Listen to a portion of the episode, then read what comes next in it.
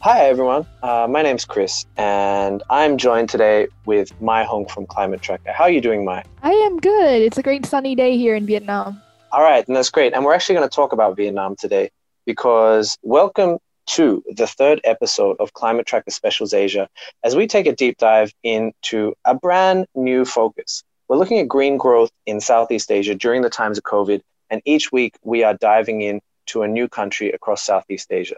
And just before we jump in, a very big thank you to Rosa Luxemburg Foundation for making all this possible. And so today we're going to speak a little bit about the media's coverage of a green transition in Vietnam. Now, Mai, you are from Vietnam, so I'm guessing you know all about this already. What's it like in general? I think in general, it's a big topic that has definitely been discussed um, by the national government, but not translated into concrete um, action points in specific sectors very much. Um, except for the energy sector, I think it's like one of the um, sectors that um, we're starting to see more of a concrete transition to renewable energy and um, solar development. so that's all very exciting. And I've done another media research project with Climate Tracker specifically about um, energy transition reporting in Vietnam as well. Um, so interested and excited to see how that compares to um, the transition in other sectors. Sounds cool. Sounds cool. And you have a big kind of a 10 year plan. How, how do you think that far into the future? I struggle to think like three weeks into the future. Like I'm making Christmas plans and I am struggling right now. Yeah, me too. I think that's actually one of the problems with these plans is like 10 years ago everyone thought that coal was going to be the only option. And then like five years later you have all of these en- renewable technologies um, prices just falling. And you know there's nothing you can do about that until five years after until you redo the 10 year plan. So authorities in vietnam right now are trying to think in 2030 you know what's meant to be the best outcome which is kind of a crazy mental gymnastics kind of process right now with the kind of falling prices and the shifting global landscape, right? Yeah, it's a 10 year plan with an outlook to 2040, actually. Wow. So they're trying to think really 20 years ahead. No, we, we could not do that in Australian politics. It just would never happen. Um, we can't make a plan that's more than, you know, a year in advance without complaining about it. Anyhow, you've brought along some friends or some kind of basically some experts to, to help us understand it a little bit. Who's joining us today? So first, I'm going to introduce Nhung. Uh, Nhung is our media researcher from Vietnam. Um, so Nhung, can you tell us a little bit about yourself? What's your story? Hi, uh, my name is Nhung. I'm from Vietnam. I was born in a small town that uh, that is uh, 60 kilometers south of Hanoi. Now I'm doing my PhD in communication and mass media in the University of Kansas, uh, the USA. So you went to Kansas to learn about Vietnam. We're actually trying to learn how to learn about our country in a very scientific oh. way. No, it, it makes a lot of sense. You know, sometimes kind of leaving the front door means you can kind of reflect on your hometown a little bit. But I, I want to kind of ask you a little bit about this. You said a small town if you mean a small town in Australia, you mean like seven people, 10 goats, and probably a thousand cows. Like, what do you mean by a small town in Vietnam? You know, I, when I was born, there was no car, no motorbike. There was no motorbike at all when I was born, and it was no running water, no electricity. And we have absolutely green life. You know, we don't have to worry about chemical residues nothing about uh, preserved food, nothing about them. We live with nature. And then I grow up, see my country. Mm, I love to call Vietnam my country. Growth, you know, we we we was able to make the economic boom after the reform, and then we now have to face with new issues of uh, air pollution, also non-communicable diseases. What you know, the only we think only the developed country have to face with. However, we are facing though. So yeah, pretty much my story is a, is a story of my country because I was born in the in the year that this uh, the people and the government start to think about reform the country, and I and I grow up and enjoy a lot of uh, achievement and and benefits of that, and I also witness a, a lot of loss in terms of culture, diseases. I lost family member with diseases that brought from the modern life uh, lifestyle um, impact. Wow, that's kind of crazy. And now you're trying to kind of study in the US, basically reflecting on all of these processes and, and kind of maybe what's going to happen next. Yeah, I tried uh, my best to at least understand okay, so what was really happening, what the meaning of them. And I know that not only me cannot be the one who find the solution, but at least I can contribute in make people better understanding on you know better way out and a less harmful impact or consequences for everybody.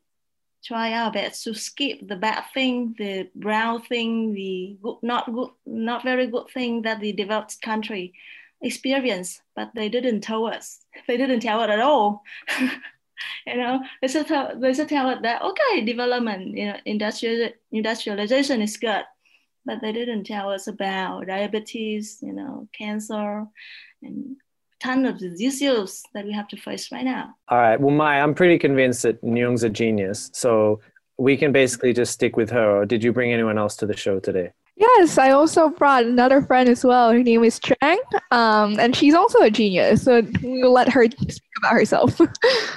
Well, thank you, Mai, for the introduction. Well, my name is Trang. Uh, I'm from Hanoi, the capital city of, uh, Vietnam, and I have worked for Vietnam Law newspaper, a press agency under the Ministry of Justice since uh, 2017. Uh, I have background in psychology, journalism, and law, and um, I actually um, started in the US before, and then I came back to Vietnam in 2016 to see what's going on in my country. And my topics vary from uh, like for uh, environmental issues. I got this sector since uh, the beginning 2020, and my topics vary from waste management, biodiversity, renew energy pollution to like any policy commentary relating to uh, environment. So I'm guessing your kind of memories of growing up was slightly different from Nhung's. Right. What was it like to grow up in Hanoi?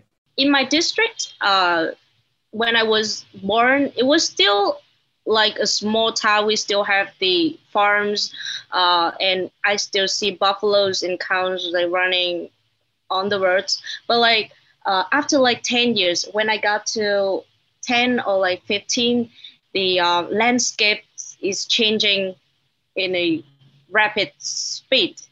It was like I, and, and now I can see like there's no farms or rivers or something like that, but we have like tall buildings maybe like skyscrapers.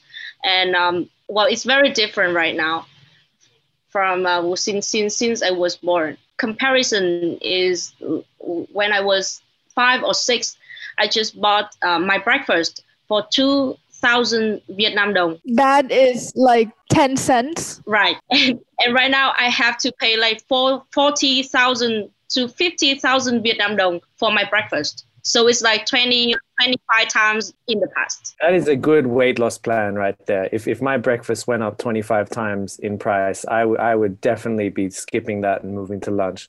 Um, but that's kind of a, a, crazy transformation. So, Mai, what's the link between Nhung and Trang? What and what are we talking about today? Okay, so the link between Nhung and Trang is they are both fellows for Climate Trackers project on green growth in the year of COVID, um, approaching it from two different lenses. So, Nhung is our media research fellow, and then Trang is our journalism fellow.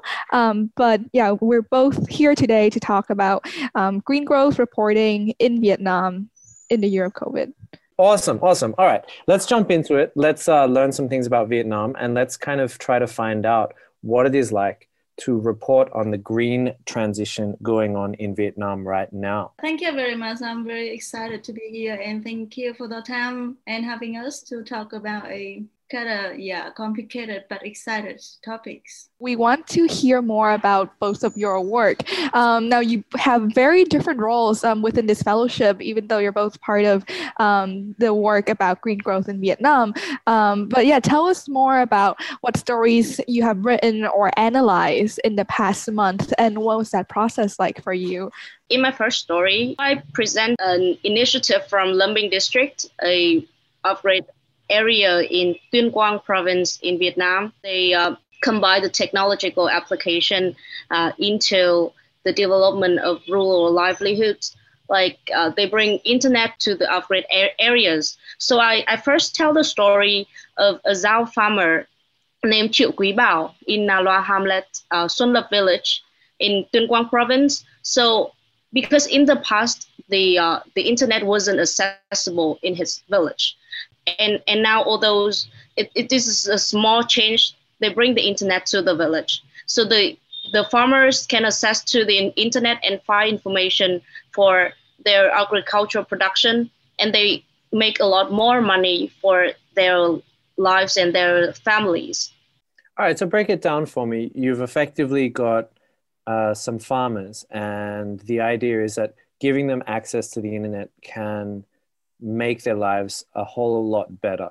Now, I'm guessing these farmers are not going to sit there kind of zo- like do- doom scrolling on Facebook and stuff. What's right. the kind of what's the value that the internet can really give to them?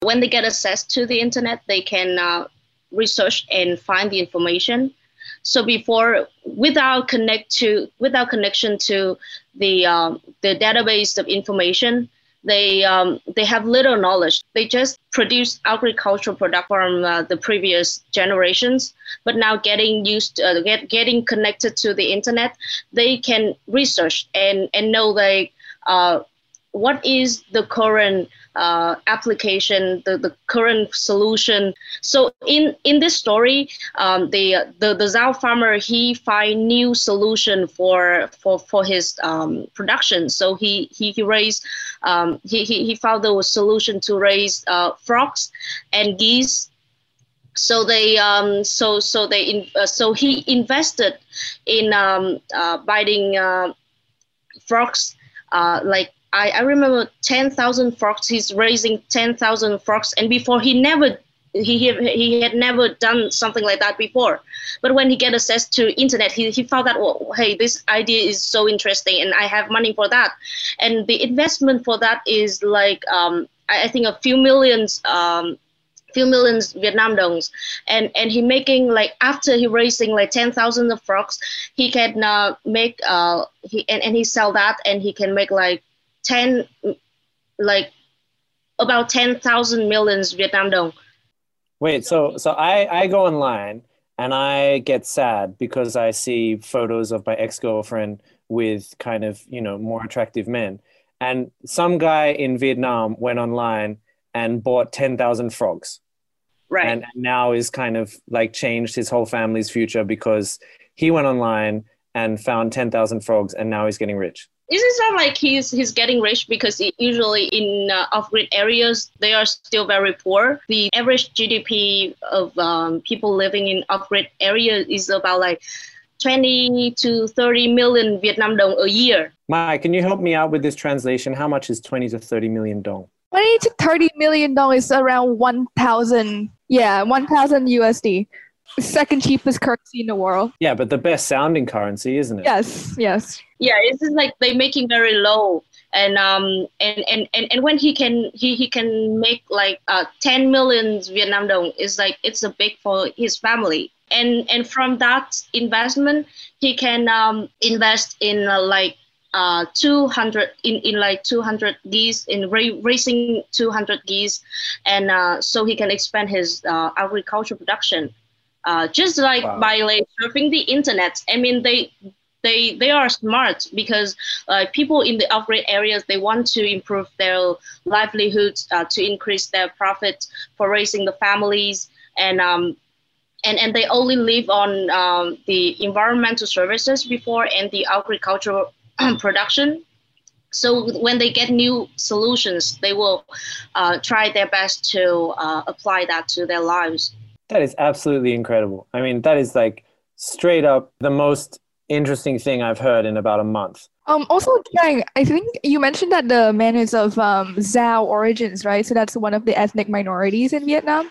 Can you talk a little bit about, um, you know, how uh, th- th- those uh, the Zao community is doing in that area in general, and maybe how the internet has helped um, that ethnic minority find more opportunities? In Vietnam, we have like uh, 54 to 55 ethnicities. In this particular story that I'm I have just written, so this village have uh, has about um, uh, four to 500 uh, people living. So most of them are Zao ethnic and uh, Hmong ethnic. So when they get um, connected to the internet, because they usually in off-grid areas, they live really far from each other.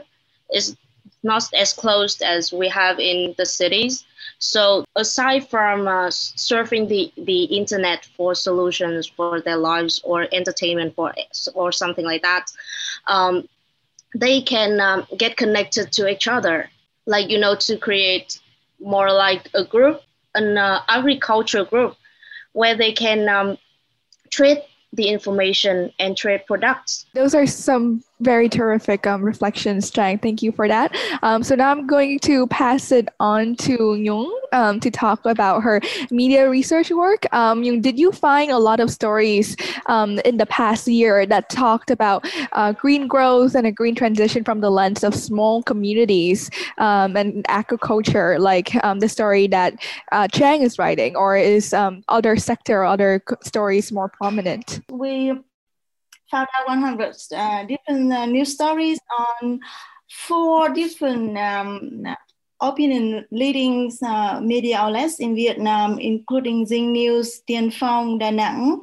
uh, online newspaper, and the magazines of environment. Regarding the content aspect, we're working on to see, you know, what kind of um, uh, story sectors that these stories uh, that are categorized in and what kind of um, industrial sectors for example like um, energy transportation construction or lifestyles. And uh, we also go deeply into framing uh, try to see how the media shape the views of um, themselves and also guide the audience in understanding the green growth uh, activities, uh, policy, and impact. Um, in, in Vietnam for the last uh, 10 months uh, in the context of COVID. So it's basically like trying to understand okay, what is this about media coverage that relating to uh, green growth, green transitions in the context of the uh, COVID pandemic.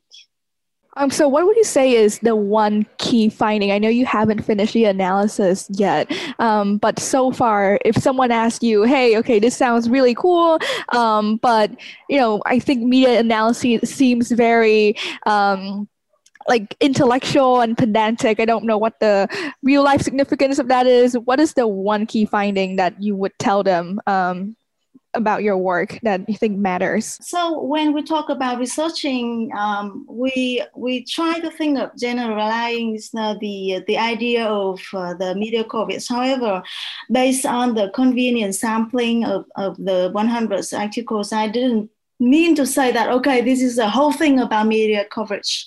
Um, in in Vietnam for the last 10 months regarding the um, the, the green transition. However I, I think I can find out main things that uh, to me is interesting to personally. As we may see and as we as um, we may understand that energy transportation and construction those infrastructure sectors um, took the spotlights of media. There's a lot of story that you know reporting on, writing about, interview people um, that you know the uh, uh, uh, on the information that related to the, those issues.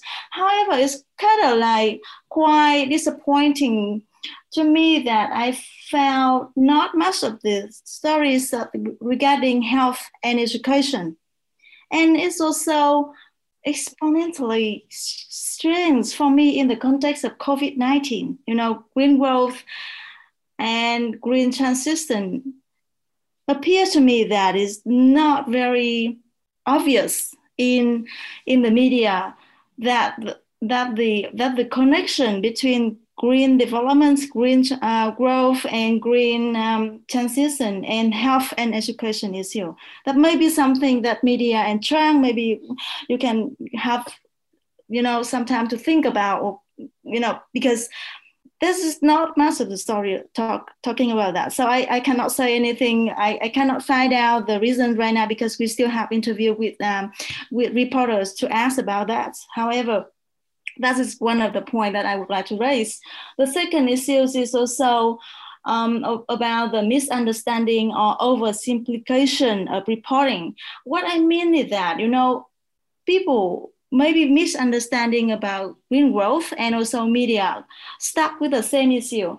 For example, regarding the um, um, construction, it seemed to me like the media understand uh, green construction in the aspect of ecological ecological construction, meaning that okay, for them, green construction is building house with you know with the area that plant a lot of tree. This is oversimplification of, green construction. Is this is more complex the idea of, green uh, construction that the media have not covered yet. And also, I found out one of the um, one of the stories are talking about green office Okay, so what is green office? an office that can be manageable in terms of you know waste management, try to reduce the the use of papers, and also try to save energy in in the in the context of office. However, for for one of the um, um, government office, they built the green office program with just planting trees in the office. You know, so the media also report the same. I was expecting that the media should have a better understanding of okay, green office is not only about planting some trees in the office. It's much more. It's more complicated and it's more com- complex and it's also more about the efficient use of um, energy and uh, and natural resources. So Nhung, you're effectively saying that there is reporting in Vietnam right now that is saying that there is a green transition going on, whether it's in agriculture or architecture or in, in kind of the energy sector. But you feel like it's really superficial. You feel like that what they are actually saying isn't really representative of a green transition. It's just kind of greenish I think that what that what I mean, you know, they they think that they are talking about green transition. However, it's just a very shallow level of understanding about green growth and green transition, and that what we need to maybe educate them more, training them more, providing more information, then better understanding. I feel like you can almost say it's greenwashing um, because a lot of these articles that Jung mentioned are about um, real estate developers um, pushing mm their um, new like apartment complex or office building complex um, with green trees. Yeah, and who doesn't want to live in like a, a sustainable new apartment building? It's like best of both worlds, right?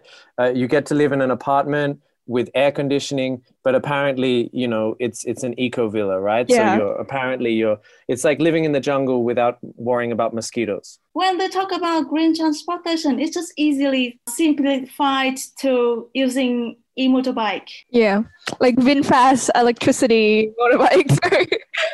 Green transition and um, green transportation. However it's not right? It's a very shallow level of understanding about all right. Well, this is definitely one perspective from the research, but we actually have a journalist with us. Um, so, Trang, we, we've gone from me loving your frog story and thinking it was the greatest story ever to now me thinking that you represent, you know, the evils of the world of greenwashing. You know, what do you have to say for your industry who's apparently writing such superficial kind of greenish stories. Do you think it's what is kind of being uh, brought up here by Nhung is is really an issue, or do you think it's kind of you know a little bit unfair? Thank you, Nhung, for sharing your um, perspectives. Well, I think uh, when you um, talk about the um, uh, Vietnamese, like in, in, in Vietnam, particularly when talking about environmental journalism is the broad issues. Usually we have like the um, the orientation from the government, and then it will be broken uh, broken down into plans uh, to um, cities and uh, and then to districts and to village. So uh, in in in one articles or in even like 100 articles, we cannot show you the whole plan of the of a country, but we can only show you from a um, from an individual story levels and then going up to like adding up like those individual stories will add up to a big pictures. I think environmental reportings uh, when when I'm getting to to this sector of journalism, I found that is it's related to every aspect of society, like construction, like education, like agriculture, economy, tourism, everything. They still have the green aspect, the the environment, environmental aspect of that, and like for example, just the construction of buildings, um, is very controversial because we have to balance the economic development and the environmental protection. And also the journalism in Vietnam is influenced heavily from the uh, politics. So um, when we reporting the news, we have to also follow the journalism rules. We have to respect the political um, uh, issues in Vietnam. And we also have to uh, uh, respect the truth from um, from the realities and and we cannot like we we, we cannot like uh, talk a lot. Like in just like usually the longest um, articles in vietnam uh, I, I think like 10 to 6,000 words, nobody gonna read that. They only just read like news from like 10,000 words. I, I, I think that's that is a long article. And people living in the world of information, they don't have time to read like a novels of news. They yeah. would just they they were just surfing the title, reading the the, the, the first paragraph and and uh, reading the first lines of, er, of, every paragraph to get the main uh, news. So as the reporter, as the journalist, when we uh, de- delivering the news, we have to think about the people that are who, who are reading our our articles uh, what their education levels do we can can we um, deliver the technical news that only experts can read. Or we want to deliver news to everyone from like all levels of education. They can read and understand our articles. And and I and as the journalist, I I also agree with Nhung that um, green growth and green transition is a very technical issues, and it takes a long time to uh, to to build to um, to like uh, to to make it clear to everyone that what what is the definition of green growth or green transition. And also i can i can see from all the um, all, all the the um, the discussions from uh, national level to individual level, they are still arguing on that, like what is green growth, and even in journalism, we we still have like the contrasting ideas of uh, of like Nhung said, some people gonna say that just like growing some trees in an office is not a green um, orientation. It's, it's not it's, it's not just simple uh, solution. But some some's gonna say that because i'm because i'm i'm just an office worker. I'm not a constructor. I'm not an investor. And um but uh but like green transition it it needs from individual level individuals level right so i'm gonna do something small first like building a small tree uh, growing a, a, a, tree in my office or like uh, using less uh, plastic uh, bags and um, uh, using more like um, crystal uh, bottles or something like that.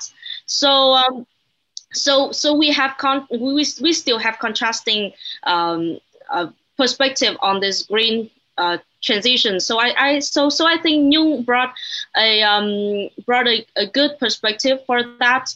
But I have to argue back that um, in, in in journalism we have uh, like multiple we, we have like really various uh, perspective on that.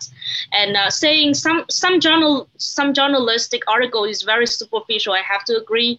But if we want to bring we want to deliver a more um, detailed and uh, specific and correct um, ideas of like green growth and green transition, we need more time, more articles, and um, and, and, and we need more to uh, to to show that. I'm gonna bring it back um to Jung to respond to that now. I know um Jung actually also has experience working as a journalist um before she did more research work and is now a researcher. So um, what um have you seen Jung in either your media analysis now or previously that um you'd characterize as a good example of an article that's able to present green growth comprehensively in a deeper level, but make it accessible for the average reader as well, and not like 10,000 words. Uh, I agree with uh, with Trang uh, completely about uh, what is difficulties in, in working in the newsroom in Vietnam the context of the country. And we also know that um, green transition is a very complex um, issues. Um, However, what I mean to say that when I read the articles, even some of the very simple issue like green office, you know, green office by now is understood as planting some tree to put on the table on the office. This is not only about that.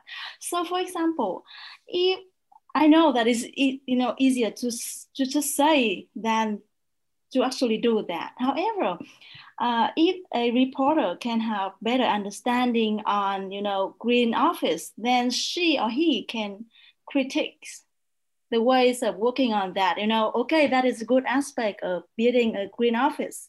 However this would be also about behavior change. It's also about waste management. It's also about reducing the, the papers. It's also a lot about you know uh, saving en- energy you know, by uh, keeping the um, air conditioner at 27 degrees uh, Celsius, right? So what I mean is, you know, the journalists, if they, they really pay attention on, they can find a lot of better aspect that can be still understandable and and and you know sim- simple enough for everybody to understand. So I don't try to critique. The thing is, please, you know, just don't trust the the information source too much. They said this is green office.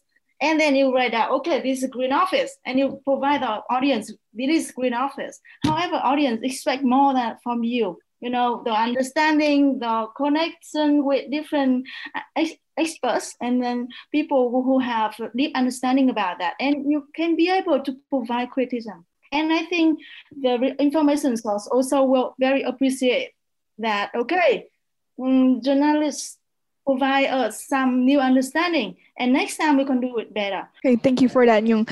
and were you able to find any articles in your um, sampling this time that would maybe bring on more perspectives and more critical ideas like you said? This is kind of difficult. So most of them are kind of like very simple and many of them are like PR stories that will rely very much on on yeah one perspective or you know the press release of the companies the project and you know the production that that some company try to promote.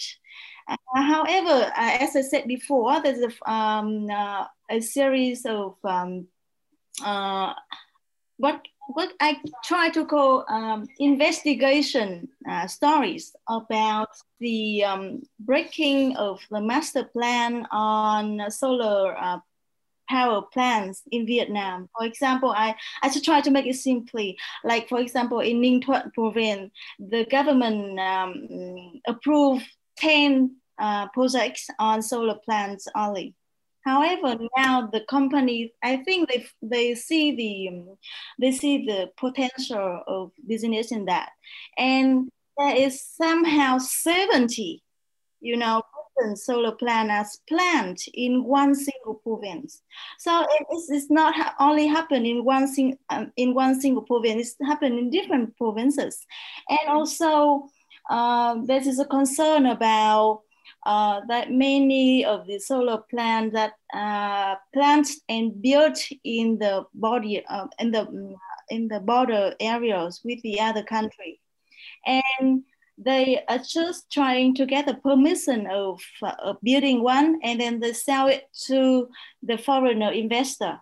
So it also makes effect to you know national security because it's um it's a borderland, right? So it's a five different um, articles that related to those issues, and I found it's very interesting also because they also mentioning that even though solar power plants is um, it's a symbol of um, you know renewable energy. However, uh, it's also a concern was raised about how to do waste management with a battery when they broken or like they cannot use it anymore. And um, i think we we should also you know encourage um, reporter to to write about it to go deeply into these uh, issues. Because yeah green transition is not only about convenience advantages it's also about how to manage the, the impact a negative impact of that as well. Yeah, I think definitely the energy transition to renewables and solar development is one of the big stories in Vietnam that has received more critical um, and, like you said, investigative and in-depth reporting um, than the other sectors, which maybe haven't seen more um, development recently. Um, yeah, I'm gonna pass it back to Trang, wondering if any of that um, media research insight is going to um, inform your reporting on the second story of your fellowship. Um, I know you were thinking of writing about energy transition as well. I think Nhung gives me a lot of um, critical insights about my uh, my next uh, articles. Uh, but before coming to that part, I, I, I, I want to go back a little bit uh, to the uh, green office idea because I just um, re, uh, I, it just reminds me one part in my uh, in my previous articles uh, in, in Lâm Bình district. So um, so of course the, the green office um, idea is much more than just planting trees, and I have to agree like totally to that.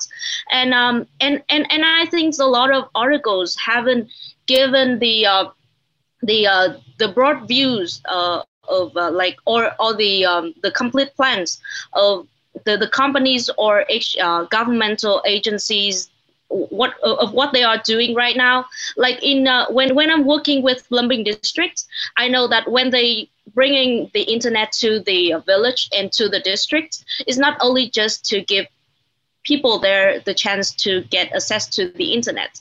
They also implement um, a new uh, uh, another plans like uh, from since the beginning of the year when they cover the internet to the whole to to um, most of the uh, most of the um, um, to most of the districts. Um, they also organized like um, I think eight, 80 online meetings, and they want to implement the uh, to, to the district levels. So they uh, to not to the village levels. So uh, they want to implement the paperless meeting room and instant work assignment or smart reminder initiatives. So they want to reduce the um, the papers used in the um, governmental activities. Like every day, you you you you know that there's like tons of work to do, and they use a lot of papers. So they want to uh, just just in uh, um, getting access to internet. Uh, they, they, they, they also implement other plans in um, reducing their influence in the environment.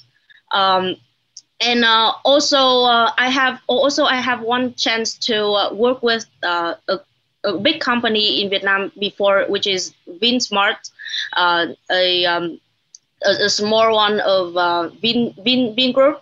So they um, and and I had the chance to read their environmental plan to adapt to this green transition, and it's a big plan not just planting trees, but they also having to change their packaging, um, uh, packaging providers before they have to change the uh, employees' behaviors, like Nhung said, and um, they, they they have to. Uh, uh, they, they have certain time uh, during the day to turn off the lines for uh, for for for the energy saver so i so so in in reality it is a big plan but i think the journalists, uh, the, the the journalists uh, sometimes they, they they miss the part they, they miss the big picture and they only uh, deliver just a part of it. So the readers, uh, when when they don't have such a vast knowledge of the issues, they will they were just thinking like green transition is just like trees and and and, and just like less plastic things. And um and and and I think and I have to agree with Nhung that um if we just like um, um, delivering those stories in, in just um, in, in this very small aspects of the whole green transition plans, uh, the readers will miss a, a, big part of it and they will misevaluate uh, what we are really doing right now in reality. Moving forward to the um, to, to my next story on solar energy. So I'm concerned about how we uh, manage the um, the uh, the waste from uh, solar batteries because the solar energies is a big um, is like a big investment in Vietnam right now. Like everyone wants to uh, go for solar energy and especially solar energy on rooftop. And I heard that they had um, and and and we we we all say that it's the green, it's um, renewable, uh, and it and, and it's clean. And I'm concerned like how clean it is and how green it is and how because like all uh, renewable energy like all con- construction will have certain influence in the environment and in the society as a whole so um, in in journal uh, in vietnamese journalism right now we kind of like bringing this solar energy to the top of the world it's like uh, but but it still has the um, uh, downsides in in um, in the environment. For for the next articles, I, I want to find more information about like um, the company's plans and also uh, the um, the um, government's plan to uh, to to manage the waste from solar batteries yeah, because it's still controversial right now. I hope you're able to write an investigative and critical story about that and maybe also provide some solutions as well um, that the government and companies can look to for managing solar battery waste. Yeah, I think that was really nice. And it was really nice how we kind of got into a bit of attention and then it was kind of resolved. All right. So thank you so much for your responses and the discussion so far, um, Trang and Nhung. I'm very glad that we invited you guys. And do you have any final thoughts before we wrap it up? After this discussion, I have more insights from um, researchers uh, for improving my articles in the future. So I have to thank you, Nhung, for that. And I have to thank uh, you, you guys in Climate Trackers for uh, setting up these meetings um, and hope to work with you in the future for more issues. Thank you for having us. Um, as I said before, 100 articles is not about the whole thing in the media coverage. However, we we work on this with the with the understanding and the expectation of you know giving some contribution to have a better um, media coverage uh, regarding the um, green transition in the country. Yeah, and I can't wait to read that story about the farmer and his frogs. Like to be honest, I'm I, I don't know what I'm doing on the internet right now after hearing that. I, I feel like an absolute idiot. You know, I think I was like scrolling through like NBA highlights last night and and this guy was probably like looking for kind of I don't know, more geese to buy. Thank you so much again, Trang and Nhung, and I'm looking forward to seeing you again. All right, thanks everyone. See you later. Goodbye. Thank you. Bye bye.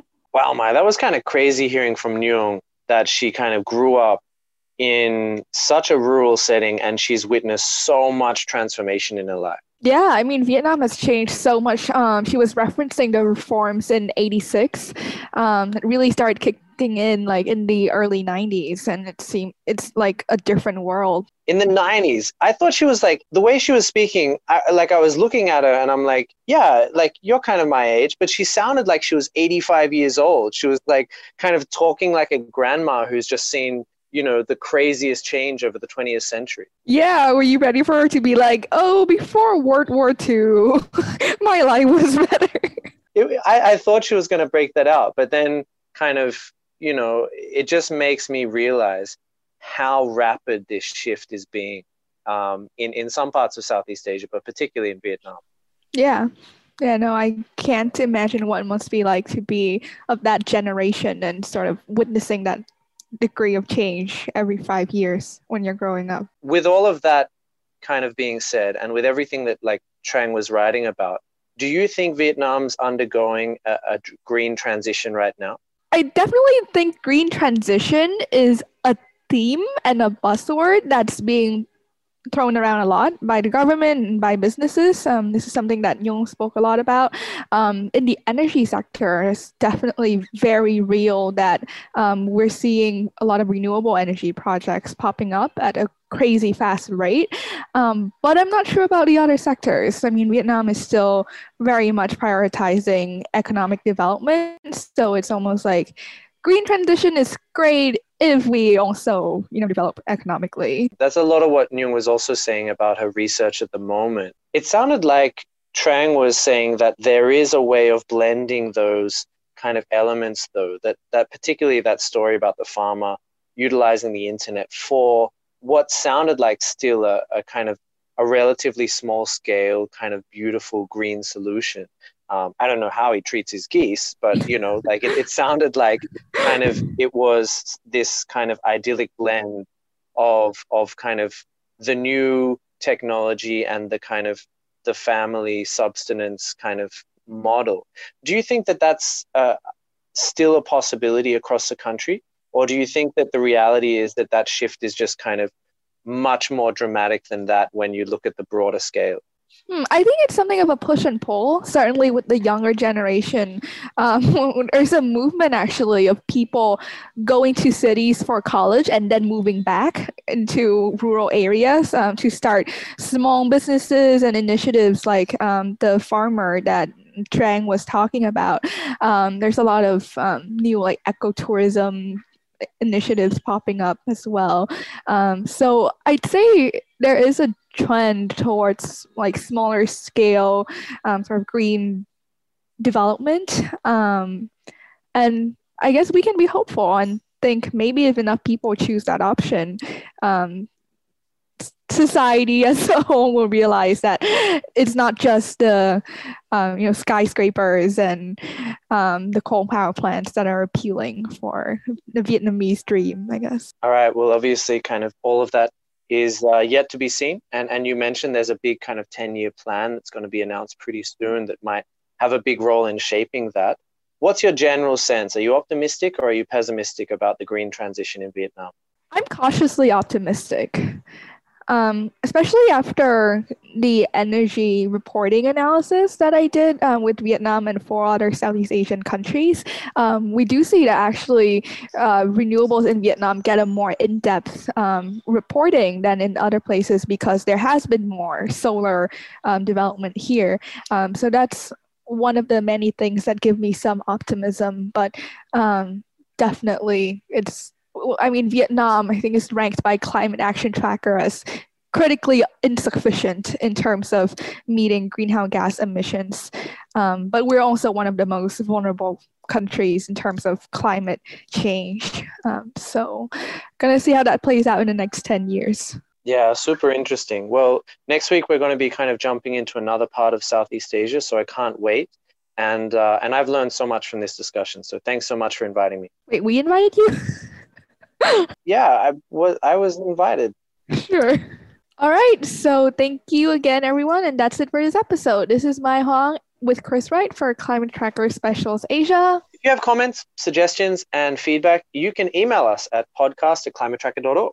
If you're listening on Apple Podcasts, kindly leave us a comment. It's not only kind, it helps new listeners to find us. So it's like double karma subscribe to our newsletter, and visit our pretty cool website where we have stories from all around the world. You can also join us again next time for another episode of Climate Tracker Specials Asia. We'll be interviewing someone else from the region, some more experts, and my producer doesn't want me to say this, but good evening, good afternoon, and good night.